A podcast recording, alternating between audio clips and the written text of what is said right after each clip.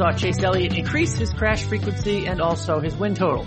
A deeper look at an interesting tweet comparing Martin Truex Jr. and Ricky Stenhouse Jr.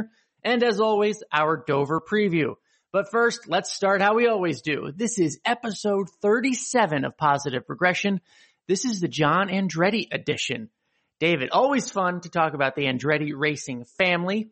If you don't know, Mario Andretti, of course, has a twin brother named Aldo. Aldo has a son named John, and that son, John Andretti, most of his racing success came in the NASCAR Cup Series. And for a time, man, he drove a wonderful, memorable, purple sometimes, number 37 car. Alan, I think I'm going to take this opportunity to bring our listeners behind the scenes about how we make positive regression. We do show notes and from those notes we do homework and I fully admit I treat this segment like uh, Saturday Night Live treats its cold open. It's the last thing I touch, but I do get to it. It's important that we nail it because it sets the tone for the rest of the show, which is to say my preparation for uh, this week's episode a little weird. It consisted of me staring at a purple and orange number 37 driven by John Andretti and Alan. I looked at that picture and I repeated to myself, purple, purple, purple. And that is where my genius comes from because that led me down the rabbit hole. Little Caesars has been around since 1959. That was one of the sponsors on the cars. Never at any point was there purple in their logo. The first store called Kmart, which is the other sponsor on this car, opened in 1962, including then and since then. Their colors have never included purple. This means that someone at Kranefuss Haas Racing made a conscious decision to make this car purple and I'm going to tell you right now, Alan, I've been thinking about this all day. I'm consumed by it. Why, why, why, purple? I mean, Richard Petty had leverage over STP, making the car Petty blue instead of STP red, but what could possibly have been the leverage here. I've given this far more thought than I should have. So talk me off the ledge and tell me about John Andretti, Alan. Yeah, I, I don't know the answer. Maybe that is one of those mysteries that a listener can solve or one day we will have the answer to and hopefully it'll be just as interesting as, uh, you know, worth your time in thinking about it. But the fact that we're spending so much time on the, the color of the car, I think that lends to some of the stats that John Andretti had in the racing uh, NASCAR Cup Series. Look, he did have two wins. They were not in the 37 car, but when you look back at his career, memorable win at Martinsville, memorable win at Daytona, two completely opposite tracks. But uh, he raced for look. Think, think of the people he raced with. He raced for Richard Petty Motorsports. He's an Andretti. He raced for Cale Yarborough. I mean, the the the cross section of different racing legendary names is strong with this relationship, and it all starts with John Andretti. And he raced for Dale Earnhardt too. Yes. Oh, yes. In the so, one. I mean, he was at a, he was at an interesting intersection for any driver. John Andretti's career really hit high notes. yes, he won at Daytona, and we can always write off Daytona as a volatile race, but I believe he pretty much dominated that event, if I, if memory serves me. But winning Martinsville isn't easy. That you, you can't fall ass backwards into a victory at Martinsville. I mean, and he did that. And uh, unless we forget Alan, he was the first person to do the Indianapolis 500 Coca-Cola 600 double in 1994. His career hit the high notes. Yeah, good stuff and good memories of him. Um, let's not forget the two wins and just, uh, he stuck around for, for a long time, racing for a lot of different teams. And we can't forget his biggest battle right now. He's battling colon cancer and, uh, we did a great story with him. Adam Alexander did on Race Hub last year. Uh, still in that fight though, John Andretti is. So let's not forget that. Keep up the good fight. John, thank you for all the racing memories and we look forward to talking about you in the future, maybe solving the purple mystery. David, if I ever see him, I will ask about the purple mystery car. Deal? Please do. All right. Episode 37, the John Andretti edition.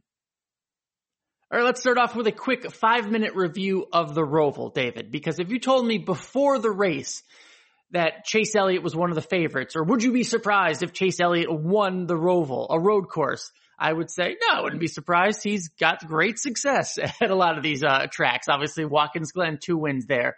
But seeing how he did it and what his day consisted of, including a crash, I am a little bit surprised, David, that Chase Elliott came back to win the Roval in pretty awesome fashion, including one of the more memorable burnout celebrations that we will ever see. Oh, give me your perspective. How did he come back and do this? He does not do any of what we saw on Sunday if he did not have exceptional speed. And he had the second fastest car in this race. He had the fastest car across all three road course races this season. After the race, I spoke with Alan Gustafson about the origin of their current road course setup for that number nine team. He pointed to Elliott's rookie test in 2016 at Watkins Glen. Now, most rookies, when they test under the watch of NASCAR, are just trying to get laps in, a feel for the car at a certain track as to not embarrass themselves come race day. That's very important to NASCAR. But here was Elliott's team in the early stages of building what is now an industry leading setup. Uh, this isn't the norm, but that is what Gustafson pointed to. He said that test was the basis of everything that you've seen across the last two years. And of course, he is now a three time road course race winner. Alan, despite the volatile nature of the Roval race, it was contested by the two cars, Kevin Harvick and Chase Elliott, that contained the most speed in the race. In the end, the better road course racer, and yes, I'll say that, won this race. Elliott's methodical long run passing came into play in the waning laps and he took a very fast race car, but turned in a legitimate heady pass on Harvick to take the lead and the eventual win. You talk about Elliott's speed, uh, but when he was setting up the winning pass, there was a late race restart, six laps to go, and he was third, and the inside line had not been quite kind to anyone over the weekend. And Chase Elliott lines up third, ends the lap in the lead coming off that final chicane. Take us through that lap, David, because to set that up and get that pass on Kevin Harvick, that's what ended it. Yeah, and Elliott is, this is what makes him a very good long run passer is the setup. He, he probes. He looks for opportunities before he takes his opportunity. And uh, that's what he did here. Harvick, Elliott, and Martin Truex drove nose to tail through the backstretch chicane, and Elliott he looked to make a pass, uh, but he could not outbrake Harvick well enough to pass him right then. But it was on the exit of the backstretch chicane onto uh, onto the NASCAR oval. Elliott pulled to the outside of Harvick. And Alan, I think this was a probe because if you watch this pass carefully, there is a moment, it's a slight hesitation, it's a bobble where I think Elliott would have slipped right back under Harvick and stayed underneath him going into the front stretch chicane, but quickly realized, oh no, I have a run. This, this is for real and this is happening. So what I believe was a probe turned out to be a pass so kudos to him. He picked up on that quickly. I mean, there's no looking back at that point. He went with that just before the entrance to the front stretch chicane. He was clear from that point forward. And Alan, you know, last week we, we talked about, I mentioned, I didn't know where the passing on the Roval was going to come from. Uh, on Saturday in the Xfinity race, AJ Allmendinger made a pass leaving the road course section onto the NASCAR oval. Chase Elliott's pass for the win emulated that. It was a different area of the racetrack, but the transition is where we saw a lot of the most efficient action in the passing game um, across these two races. Chase Elliott really took advantage of that opportunity there. Yeah, and he set himself up going into that front stretch chicane, being uh, on the inside, if you will. So you're on the outside coming through NASCAR three and four, and then you end up being on the inside for that right turn, uh, and that's where you ended up getting him. And then you know, by the time they got to the first turn, you know, they crossed the start finish. I mean, Chase Elliott was gone. I mean, he, he already had car lengths of an advantage. So once he got the lead, it was over then. I, I even talked to Kevin Harvick after the race and sometimes like, like any driver, you can be a little surly. You know, you, you have a fast car, you run well, you don't get the, the win or you're just not happy. And I'm not saying Kevin Harvick was content with second, but he wasn't mad. You know what I mean? Like clearly yeah. Chase Elliott had a great car. They got beat by that. And he said, you know, with all the restarts at the end, once the nine was back in the rearview mirror, it was just going to be hard to, to stop such a good car. So Kevin Harvick given the respect or, or the, the, proper, uh, respect there in terms of he knew what they were up against. And he, you know, they actually had a good weekend. They improved a lot. The four car did over last year at the Roval. But, um, Chase Elliott for Hendrick Motorsports gets the win in second place. Kevin Harvick didn't even get second. Um, Alex Bowman kind of out of nowhere, uh, at least toward the end. It was like, where is this guy coming from? Comes back, finishes second, ends up advancing in the playoff. This after starting from the back of the field because he crashed in final practice with only a few seconds to go, goes to a backup car, no laps on the thing, and starts the day in last, crashes early on in the race, ends up in another conflict with Bubba during the race, which I kind of gave him crap for. I'm like, Alex, why are you, why are you concerning yourself with this during a race you're trying to advance in the playoff with? But look, at the end of the day, he gets the second place finish, a charge at the end. What'd you think of his day, David? Well, I, mean, it was, it was quite interesting. So we knew going in that he had a backup car and this backup car had the pedigree of last year. It was, it was a very, uh, a good performing car, but he had the 15th fastest car in the race overall. And in the fourth and final quarter of this race, that very same car ranked as the third fastest car. And I will credit two things for this. The entrance of clean air into his situation and the combination of him and Greg Ives figuring out how to make this car better over the course of the race. It's not an easy thing to do, especially on a road course race. They had zero practice time with this car. And Alan, I understand the pedigree of the car was good. However, it was the backup car for a reason. Mm-hmm. The primary was massaged more in the build up to this race. And there used to be a misconception about this. I haven't heard it lately. I think the discourse around NASCAR has become more intelligent. But you'd hear this especially during speed weeks as if it was part of some grand design that the backup car is often better than the primary. And that's not true at all. No, not at all. If the backup car was better, if it was paid more attention, it would be the primary. So despite the car's pedigree, it was a disadvantage, and that's without considering his starting from the rear. Alan, this was a day that went from, I, I mean, think of the story headlines afterwards. It would have been Alex Bowman implodes, and instead it was Alex Bowman is a hero. Yeah, and it, it, was a hell of a run, especially when you find out later, uh, as I said on Race Hub, I mean, when he needed to be at his best, he was feeling his absolute worst. Uh, the kid was just incapacitated after the race, just dehydrated, hadn't been feeling well all week. So to, to put that storyline in it with the drive that we saw, it was certainly memorable. So, uh, kudos to Alex Bowman and we'll be talking to him. And because of this podcast, David, I just know how good and strong uh, he is at a track like Kansas, which is in the second round. And let's not forget, second at Dover, second at Talladega, and second at Kansas earlier this year. And those happen to be the three tracks that the Cup Series goes to in the next few weeks. So yeah, advancing was really important to Alex Bowman and the 88 team.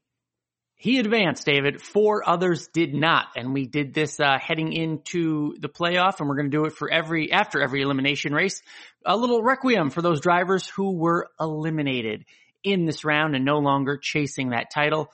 David, one of them was Eric Jones. Eric Jones had a just an awful playoff. Um, some of it was just bad luck. Obviously, some of it performance. Some of it, uh, say at the Roval, he crashed and ended up. You know, some people we saw crash and move on and finish second. Others, like Eric Jones, crashed and got a hole in the radiator.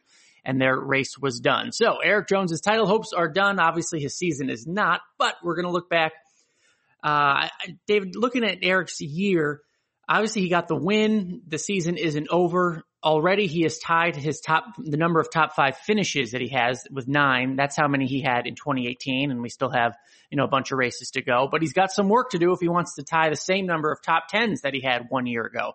And what I'm getting at there is you could argue, I, I mean, production wise, his peer rating, he took us a little step backwards this year, David, in terms of what he should be doing with the car in terms of production. Um, one kudos I will give him when you look at the speed charts.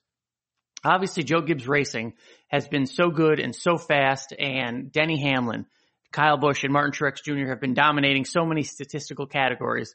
Pound for pound, I think the 20 car was about top 10 for central speed right now. That all of a sudden jumped up when we went to tracks that were one mile to 1.49 miles in length. And David, do you know which track falls into that little category? Uh, Dover does. Well, Dover, and I was looking at Darlington where he won. So, oh yeah, there you go. Uh, that makes a lot more sense. Yeah, on those tracks, he jumps up to fourth. So they were doing something right there on tracks like in that middle length, if you will. And obviously it paid off at a track like Darlington where he got the win. But he really needs, if we're going to look at next year, I think just compared to his teammates, when you look at the speed charts and where the 18, the 11, and the 19 were doing so well, the 20 car took a big dip in speeds on mile and a half tracks. And if you're going to succeed and compete, at least with your teammates, again, like we've said before, you got to compete with your teammates first before you start competing with everyone else and really being a title contender. They got to have to pick up the speed and performance of the 1.5 mile tracks. And that's where I would think an improvement is needed for Eric Jones. Yes, and we talked before about uh, crew chief Chris Gayle and his race calling, and it was more risk versus stability in getting the stage points, he was top heavy in his finishes. You're right. Like he's already clinched the same number of top fives. He's still striving to get the same number of top tens and stacking points. Uh, during the regular season, maybe would have been better served certainly would have been better served in in uh, in round number one. He took four points from three races, but I'm going to write that off as a fluke. I doubt we see that again from anybody anytime soon. uh, but I'm I'm with you on the fix. I think that's the logical next step with his program. Eric Jones is good. He's the youngest guy at Joe Gibbs Racing, but it's the fourth best Joe Gibbs car. And in order to improve, he needs to start beating the other Joe Gibbs cars. And that begins at the 1.5 mile tracks. All right. Next up, uh, the driver who just didn't make it. Almost in. Let's go with Ryan Newman, David. Um, Ryan Newman, you made the case for him, and for a long time, I I, I just thought he was going to be in. He came into the race, I think, plus twelve. Um, look, we know the Ryan Newman story doesn't have the speed. The six car you know, I think was 21st on the central speed charts, but he'd been overachieving all year, kind of came in with a buffer, but ran into the Roval. And up until about two laps to go, he was in position to advance. And then it was ultimately a mistake that, uh, on the track going through that chicane that cost him, uh, the, the, few points that were needed to advance. But David, look back on Ryan Newman's season. What do you see? Well, you mentioned the overachieving. Uh, they did overachieve, and overachieving should not be the expectation going into next season. Things will have to change, but you don't overachieve by accident. So here's what they did. They did three things. First, the number six car wasn't that fast. You said 21st. That was probably the high end. It was 21st to 23rd in central oh. speed, just depending on the week. I wrote about this for the Athletic in the 11 race stretch in the middle of the season when their speed was at its best. They scored six of his 10 top 10 finishes. So they capitalized on the speed when they had it. Uh, second, Scott Graves delivered stage points in situations where green flag pit cycles and the ends of stages coincided. Graves earned Newman 41 positions and scored 11 stage points. That doesn't seem like a lot, but those points mattered because they edged Daniel Suarez by four points for the final playoff spot. They don't get those stage points. They don't make the playoffs. And the third thing, this is pretty important, and I don't know if this can sustain going into 2020. Ryan Newman hardly crashed this year. That crash rate was low uh, for Roush Fenway. He was the antithesis of Ricky Stenhouse. He crashed just three times during the regular season. Crashes mean losses of track position. Newman did not give up the track position handed to him. But moving forward for 2020, I'm assuming that their pathway to the playoffs was so good, so ingenious that it will be something other teams will try to emulate. So my fix is to improve the speed of the car. And Alan, that is easier said than done, uh, certainly, but I, I believe that that is the next step from this point.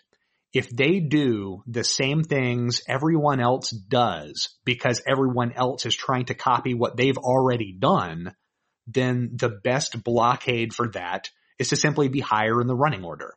And improved speed means improved qualifying and improved results. It's the old fashioned way, Alan, but this strikes me as the fix that will work. It just happens to involve uh, a lot of work and a great big undertaking. Yeah, shouldn't be shouldn't be a problem whatsoever.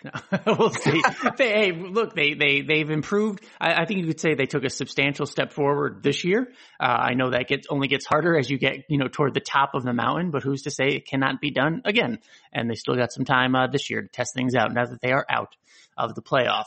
Uh, we've covered Eric Jones. We've covered Ryan Newman. Kurt Busch, another one who did not advance. Uh, sort of surprising when you, uh, maybe a 30,000 foot look just in terms of how they started the season and Kurt Busch's pedigree, his, his talent, the fact that he's out of the playoff already. Um, got off to a hot start. A, a jump in production this late in, in, anyone's career, David, uh, maybe you could argue, but, uh, is impressive, right? I mean, especially, um, the way he did it with the one team, improving that team and moving over to another team and having the hot start that he did and, and producing like they did throughout the season. But once we got toward the summer, it just didn't seem to be the same. And obviously the playoff did not do him much favors. Uh, among Cup regulars, he had a top five surplus passing value, uh, delivering more positions than you would expect out of the car with that speed or where it's generally running. So he is a quality passer, and I think that contributed to a lot of his successes, especially again early on in the season. Got the win in Kentucky. That's why we were talking about Kurt Busch for much of the season. As for a fix for 2020, something they can improve on, there were so many positives, David, for this one team.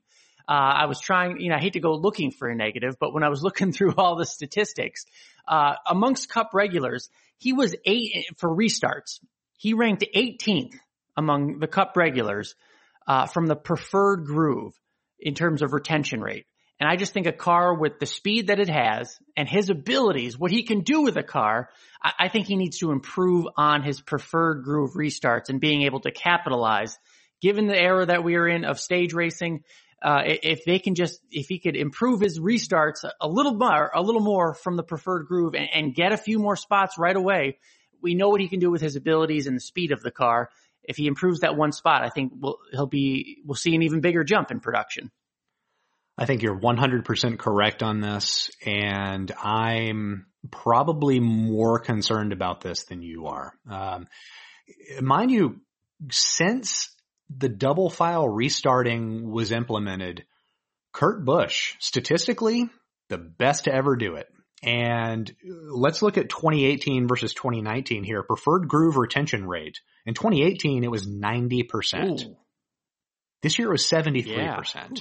And then the non-preferred groove, it dropped from 61% to 42%. Now, uh, look, it, this could be uh, because of one of two things. One, it could be an adjustment to the rules package. This package doesn't allow him to do what he was able to do when he had full horsepower at his disposal. That's one possibility. Another possibility is he's in his 40s, and in your 40s comes decline, and that takes many forms. Could this be one? Uh, could we be witnessing the beginning of the end for Kurt Busch. And if that is the case, then this Chip Ganassi Racing One team is going to have to be even better, more polished in 2020 to compensate for where their driver is lacking where it was previously a strength. Uh, so that's that's certainly something that I'm going to be monitoring going forward. It's a shame he he used to be just amazing to watch on restarts. That just wasn't the case this year. And you're right, this is a short run world, and that is going to be brutal if they don't clean that up going forward. Yeah, it's like having all the skills, being the best sprinter, you know, out there in the world and starting 10 yards back, I feel. You know what I mean? Like you have all the skills, you can, you can clearly perform. It, there's just a little bit of a handicap that you don't need to, to have for yourself that you can, if it's fixable, I mean, you're right there performing and uh, hopefully it is fixable for Kurt Busch in the one team because, uh, clearly a lot of the other skills were there this year and, uh, we'll see what he can do, uh, next year or even in the remaining races to maybe fix that and see what position he's in. We've hit Eric Jones, Kurt Busch, Ryan Newman. Finally, Eric Almirola not advancing after making it to the round of final, uh, the round of eight last year. He is out in the first round this year in 2019. David, assess Eric Almirola. Eric Almirola has the 16th best PEER right now. He has the 13th fastest car. Uh, it would make sense that he has the 14th best average finish when you consider the other two numbers. Alan, his average starting spot is 11th, and that's the fifth best average starting spot. And that is really good for a team in need of initial track position and uh, perhaps early stage points. But the problems with this team happen once the race starts. Uh, it just, it seems to go south.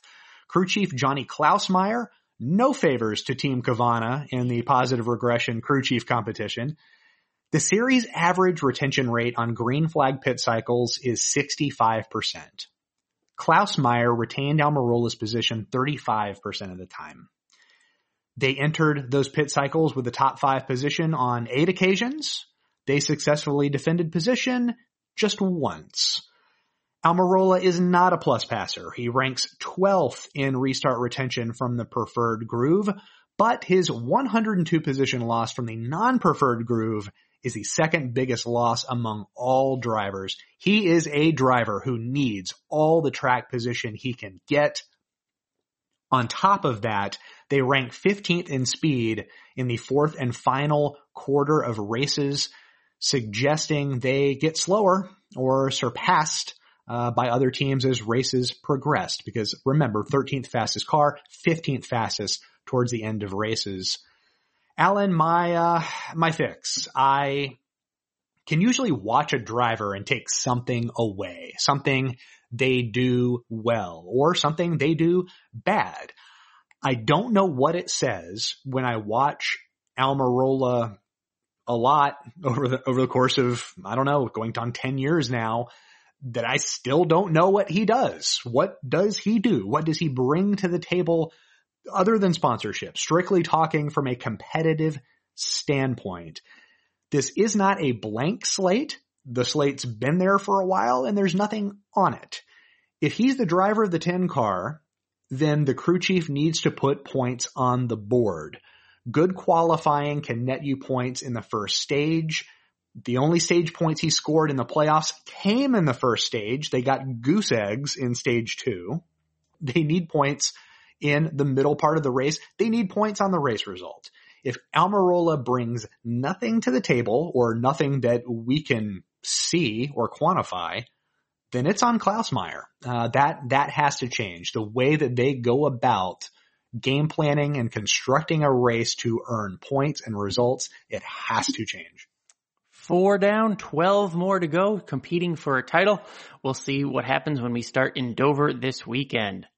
Next subject, David, some of the biggest news last week was a surprise to many, including two team owners, or at least one team owner and one driver. Ricky Stenhouse Jr. found out he was being replaced at Roush Fenway Racing by Chris Buescher. And that led to obviously a lot of discussion. Uh, just again, surprising news. A lot of these moves, a lot of driver moves are uh, talked about and there's rumors and discussion and they're planned for months. This one kind of came out of nowhere, surprising a lot of people. But David, it did lead to an interesting tweet. I think I first saw it on Reddit, but believe I tracked down the source at Seth Sharp 35 on Twitter. Sent out a tweet with some stats comparing Ricky Stenhouse Jr. to Martin Truex Jr. after the same amount of starts. The first 220 starts in their career, David. This, uh, according to the tweet, they, comparing the two, saying, "Hey, look, you know, look at how Martin Truex Jr. is doing now. Look what he did at the beginning of his career. Compare that to what Ricky Stenhouse did at the beginning of his career. And here are those numbers. one win for Martin Truex Jr. versus Ricky's two. They had the same number of top fives, 44 top tens for Martin Truex Jr. versus Ricky's 31 top tens.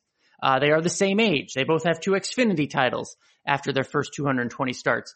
Basically what the tweet is saying is these are two comparable drivers after the early parts of their career, if you will. What's to say that Ricky Stenhouse Jr. does not turn one day into the next Martin Truex Jr., the next winner, the next potential cup champion. And David, when I saw this, it was eye opening. It makes a good comparison. It makes a good, uh, like, huh, look at, how about that? Look at those numbers. It immediately made me think, uh, I, I wanted to get your take on it because I know you could take a deep dive into this. And that's why this podcast exists to kind of go beyond the surface level comparison of just top fives and top tens and uh, career starts, if you will, and, and, really dig into this and see if we can compare or contrast Ricky Stenhouse Jr. to Martin Truex Jr. after 220 starts. What did you think of this? Uh, I mean, it, it is an interesting point and it is worth the discussion. I have studied drivers dating back the last 20 years looking at how their careers progressed uh, according to production and equal equipment rating. And for the most part, we know whether drivers will have above average production for their careers within their first two seasons at the Cup Series level. The longer it goes past year two, the less likely they will have an above average career. Martin Truex was a little bit of a late bloomer of sorts. He first delivered above average production for his age in his third season. And he did it three times across his first seven seasons. But then he took a turn. He became a metronome of consistency from 2011 to 2013 he scored a 1.6 production and equal equipment rating pretty much in each of those seasons. This is a good rating, one that will certainly keep you employed. It is not a great rating, but it was perfect for teams seeking clarity on where their programs are. I once wrote that Truex was a walking baseline. Mm-hmm. He was reliable, but then, and this is a, a bit rare, he improved. First in production, but then also in passing. He joined Furniture Row Racing as a minus passer, but improved to an elite passer with every season he was there. And you can chart the rise of Furniture Row with the improvement in Truex's passing ability. Right now, he has the best surplus passing value in the series and the best preferred groove restart retention rate in the series. He's excellent, but it took some work for him to get there. You lay out those stats and the baseline of it all, and there was questions still be had about Martin Truex Jr.'s career. Now throw the same assessment on, on Ricky Stenhouse Jr., if you will. Uh, is, is it comparable when you do your look at it like you were breaking down Martin Truex Jr.? I don't believe so. Uh, Ricky Stenhouse in seven seasons at the Cup Series level has never earned a PEER above average for his age. He's never earned uh, his production rating above 1.0. At this point, the likelihood that he has uh, a Dale Jarrett late career renaissance is slim to none. Now, improvement takes on many forms, right? Truex became a much smarter, more efficient passer. Stenhouse right now and in the last few years is not a plus passer, restarter, what have you. He can't just assume that this is the improvement he enjoys as he approaches his prime years on the aging curve. We don't know what Truex did to clean up his inefficient passing and we cannot assume Stenhouse is going to follow the same path. Stenhouse had the highest crash frequency across the last several years. One could argue he made mistakes in year seven that he was making in year one and then some.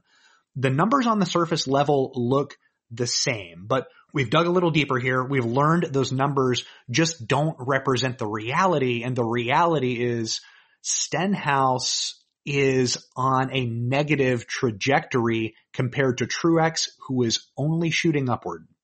And isn't it odd? The storyteller in me, David, would say, look at the incident in Richmond. Ricky Stenhouse spins and gets fired. Martin Truex Jr. spins and wins the race, right? And they run into each other. Uh, I mean, it, it's just, it, it's almost poetic. Yeah, you know, and I was thinking back um, when this announcement was made, we had the episode where we had a, a, requiem for guys that just didn't make the playoffs, and Ricky Stenhouse was one of them, and I delivered the fix. I said that he should adapt his driving style. I never considered change the driver. That's far easier than adapting a driving style. But for Ricky Stenhouse, he's going to have to do that now. I mean, he, he's most likely going to have a ride less competitive than the one he's been used to. He cannot be the same guy. If he is, uh, if he's the same guy, he's going to crash a lot of cars and cause very serious problems to the budget of a team without the resources of Roush Fenway, and Roush Fenway isn't exactly swimming in cash. If he's going to succeed, he'll have to look like a completely different driver. Nothing we've ever seen, Alan. Conservative to the point of comedy, just grabbing whatever low hanging positions exist. And then from there, then we might see some improvement peripherally and then the production rating will improve a little bit more than what just naturally occurs. Yeah, and you wonder what's open. There's front row motorsports, um, maybe some questions at Stewart-Haas Racing. Not that I've heard any rumor whatsoever, but we know he's close with Tony Stewart. Uh, that'd be certainly a surprise if that were to ever happen, but uh, we, we, know Stewart was an advocate of, of Ricky Stenhouse coming from the dirt racing discipline. I don't know if they could ever work together in the Cup Series, but uh, we've seen stranger things and bigger surprises happen just in the last few weeks. But I, I do not know what's next quite yet for Ricky Stenhouse Jr. Uh, this, this news only a few days old, so we'll just have to see. Ricky's agency with uh, KHI, owned by Kevin Harvick, also represents Ryan Preece at JTG Daugherty, so there's already a connection there. Front Row Motorsports, Alan, his former crew chief Mike Kelly is uh, is one of the crew chiefs over there, so that could be a, a reuniting of uh, a two-time Xfinity Series title winner. We shall see. Moving on to Dover, the second round of the Cup playoffs. David, they already raced there once this year. I believe it was uh, a rain delayed race. So what did we learn this year at Dover? Won by Martin Truex Jr per surplus passing value. The most efficient passers at Dover were Martin Truex and Alex Bowman. The top two finishers were Martin Truex and Alex Bowman. And I believe this means that for most, passing was a significant struggle, but for the two guys who could really pass, they received all the spoils. And it strikes me we could be in for more of the same this weekend.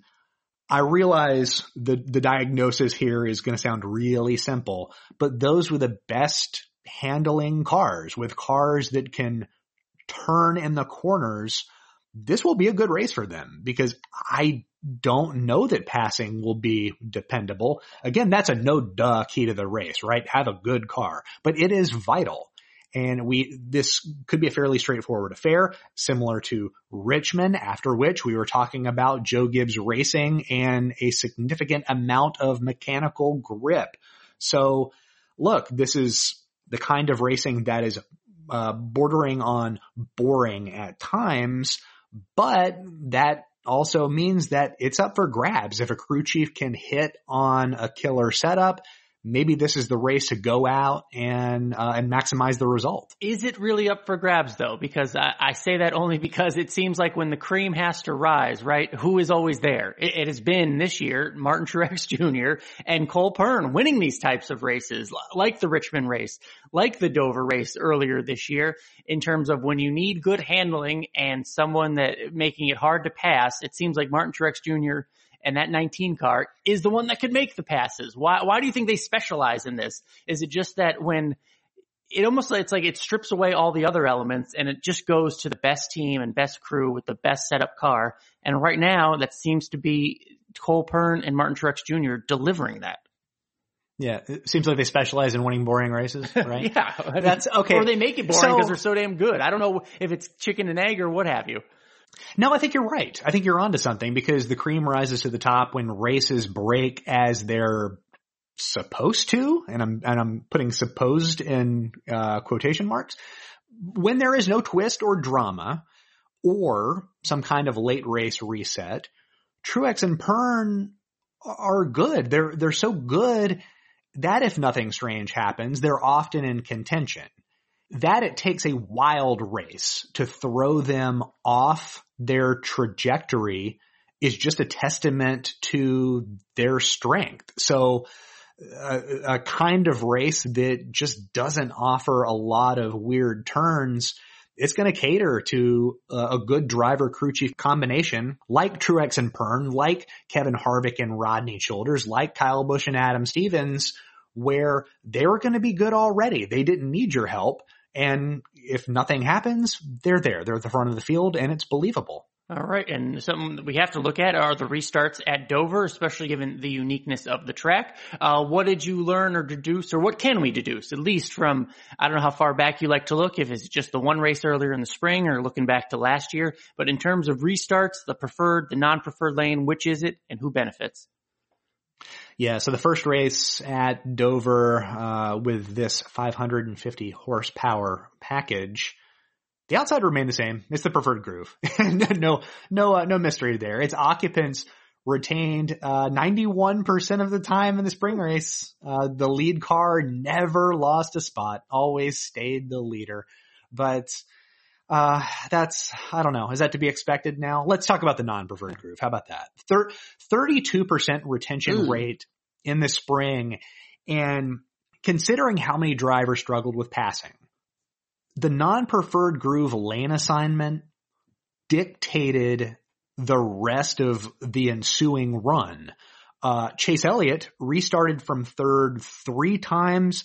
He got knocked around, lost multiple positions on two of those. That affected uh, his subsequent run. Kyle Larson had two restarts from the first three rows in the non-preferred groove, lost five spots in total. And those two are guys that are good at Dover. They've proved that in the past. One can argue in these cases, lane assignment trumped talent, which is weird. So keep note of this because this is a formula for a frustrating day. Um, I, you know what? I'll say it right now. There will be a good driver whose day is completely derailed because of lane assignment this weekend. Uh, so keep, keep an eye on that. That, that is my promise. Interesting stuff. Um, sometimes it's not always up to the talent behind the wheel. We'll have to see. Keep an eye on that. Uh, something we like to do so far, you know, in these playoff races is just seeing who needs to perform now when we're looking toward the future. One of them being Talladega, which could always be, uh, kind of, you know, out of your hands at times, if you will, if you run into the big one. And uh, the other race is Kansas. Uh, not everyone created equal, not everyone uh, performing at those tracks, the mile and a half. So when we look at Dover, David, who is a driver that needs to maximize their potential at Dover with the other races in the round looming? Who who needs to ha- come out of this weekend uh, with the best that they are capable of? Well, two drivers stick out to me, and they are both with Joe Gibbs Racing. Uh, oh. Martin Truex had really? the second fastest car at Dover in the spring, but he ranked 20th in speed at Kansas. He was a virtual no-show. Hmm. Uh, similarly, Denny Hamlin was not particularly good at either track, to be honest. 21st in speed at Dover, 17th at Kansas.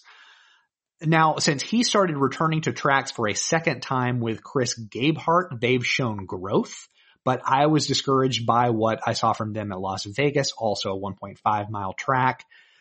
Uh, I'm going to say we need to see a good Denny Hamlin performance this weekend just to pad his points position prior to Talladega and Kansas. And look, Martin Truex at Las Vegas, he showcased everything, but how real is it? It was only one race that they've performed uh, well on the 1.5 mile tracks, uh, the moderate intermediates this season anyway. Can he do it again in Kansas? I don't know that I want to bet that he can, but he might want to take care of business at Dover. Interesting take at the top of the field with some of the top performers. I, I, did not think of that when trying to answer this question. So interesting take, David. I looked at toward the bottom, you know, some of the drivers that just got in that, that may need, uh, that certainly need help with points. I'm going with Clint Bowyer. Clint Bowyer, I think needs to maximize his day in Dover only because, again, I like to look at the speed charts overall, uh, where the 14 car is in terms of central speed. I think for the year, uh, it's 12th.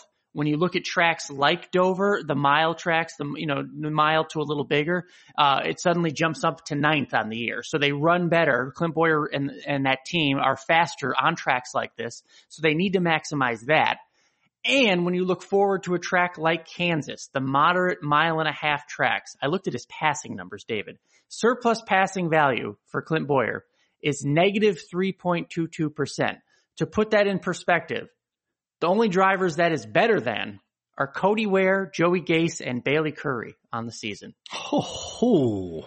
So what I'm saying is you might want to get wow. as much as you can at Dover because it appears like on tracks like Kansas, Clint Bowyer's having a little trouble passing this season and you don't want to, if you're going to struggle one place, you got to maximize your efforts at a place like Dover where you have shown improved speed compared to the rest of the season. I'm going with Bowyer. Yeah, let's, the, the last time he was at Kansas, he was bewildered as to why Erik Jones uh, wouldn't let him by at the end of the race. I remember it did it. It, it was a decent result, but it was a, a very questionable uh, philosophy from uh, Mr. Bowyer. But that's actually probably a pretty good choice. All right, and as always, we end it with uh, what do we want to see this weekend, David? I'll let you go first. What do you want to see in Dover? I'm going to be really weirdly specific here. Dover isn't often a race affected by crew chief design, right? So let's shake that up.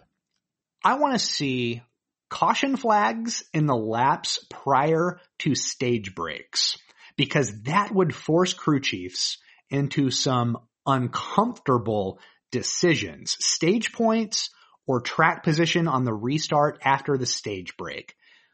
We saw on the Roval Rodney Childers make a decision to forfeit second place stage points so that he could get track position. But that was the logical decision because the four car had already clinched a spot in the next round. They didn't need to pad points. Now they might have to. So I'd like to see some crew chiefs squirm this weekend. That decision is not so clear cut for all of these guys. And I want to see the, the path that those decisions take. All right, not bad. Um, I'm not going to make any sense with what I'm, about to say, David. I, I apologize, but um, I either want I either want to see some parity, as I always call it for. We've we've talked about on this uh, podcast before, one of our episodes, what makes a good race, and I always talk about parity in terms of how many leaders and how many laps they lead. I would love to see some parity in this race. Four drivers leading 80 laps or more. I, I again, I love storylines. I love different leaders, comers and goers, what have you. Just different players, people who may be able to be a contender at the end or at least throughout the race. So I either, I either want that extreme parity with four drivers, 80 laps sled or more, or I want an ass whooping from someone other than JGR, from someone other than the 19. Maybe someone like Kevin Harvick goes out there and leads 180, 200 laps and at least reinforces that this isn't a JGR runaway. Um, if you remember Rodney Childers' comments from just a few weeks ago at Richmond, he was a little dismayed by what we were about to see uh, from the JGR guys, the mechanical grip that they had. I don't know if they wouldn't found it, but again, this is what we want, maybe pie in the sky. I want to see someone go out there and make a statement against the JGR crew if indeed it's going to happen. So David, I either want a lot of people competing with each other or I want one non-JGR car putting an ass whooping on the field. Okay, cool. So I'm just going to text you during the race and just continuously ask, are you happy now? Uh, and you just keep me up to date on that because I, I mean, I don't know, man. I, you do you. When Martin Truex Jr. leads 230 laps, I will text you and say I am unhappy right now. okay. All right. Fair enough. All right. Good episode. Good stuff. Episode 37 of Positive Regression. Don't forget, we are available on Apple Podcasts, Google Play, Stitcher, Spotify, Podbean, and Luminary, wherever you listen to your podcasts. We are available. If you like what you're hearing, and we know you do, we love hearing your feedback. Leave us a rating or a review. That stuff, it really does help in the podcast world. It helps us gain some visibility. Make sure you tell your friends too. If you like racing and you like this podcast, then I assure you your friends will as well. So your help in spreading the word is appreciated. If you ever have any questions, we would love to answer them on this podcast. Reach out to us on Twitter at PosRegPod, P-O-S-R-E-G-P-O-D. David, you're always working hard. I saw you working hard. I saw the work in progress. This is a little pulling the curtain back. Listeners, I saw the work in progress, the central speed rankings being calculated. I saw them at Charlotte Motor Speedway. It was a cool process to watch, David. What are you working on? Uh, certainly central speed rankings are already posted on the athletic. Um, this week, another cheat sheet in advance of the Xfinity series cutoff race, uh, for their playoffs. Uh, that will be posted on motorsportsanalytics.com. And a cool thing, the intrepid staff of the athletic will conduct a round two roundtable discussion. I have an idea of what I'm going to say. I have no idea what Jeff Gluck and Jordan Bianchi could write. Uh, it could be really good. It could also be a disaster, but either way, it will be worth checking out. So please do. Awesome stuff. I will uh, be taking a vacation. So David, I will be watching the race from afar. I'll be watching Dover from close to the cliffs of Dover over in England. So uh, knock on wood there. That'll be fun.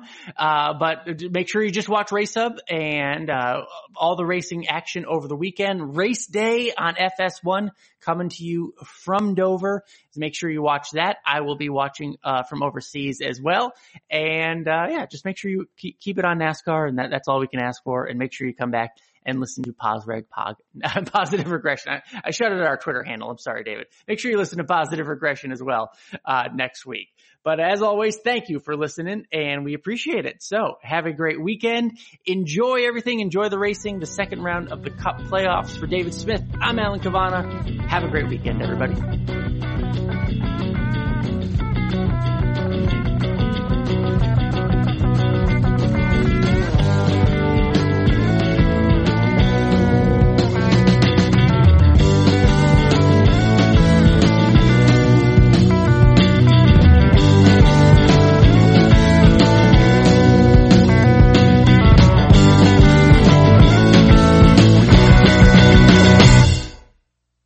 To show you how easy it is to file a claim with Geico, we hired a nature show host. In the native habitat of a suburban driveway, the poor victim of a broken windshield is left assessing his vehicle, utterly helpless. Well, not true. If he's got Geico, he can file a claim online, over the phone, or with his handy mobile app. But like a lone gazelle, he'll suddenly be left to fend for himself, awaiting his terrible fate. Nope. Geico will assign him a designated claims team to help him out too. So the gazelle gets his car fixed and everything. Wow.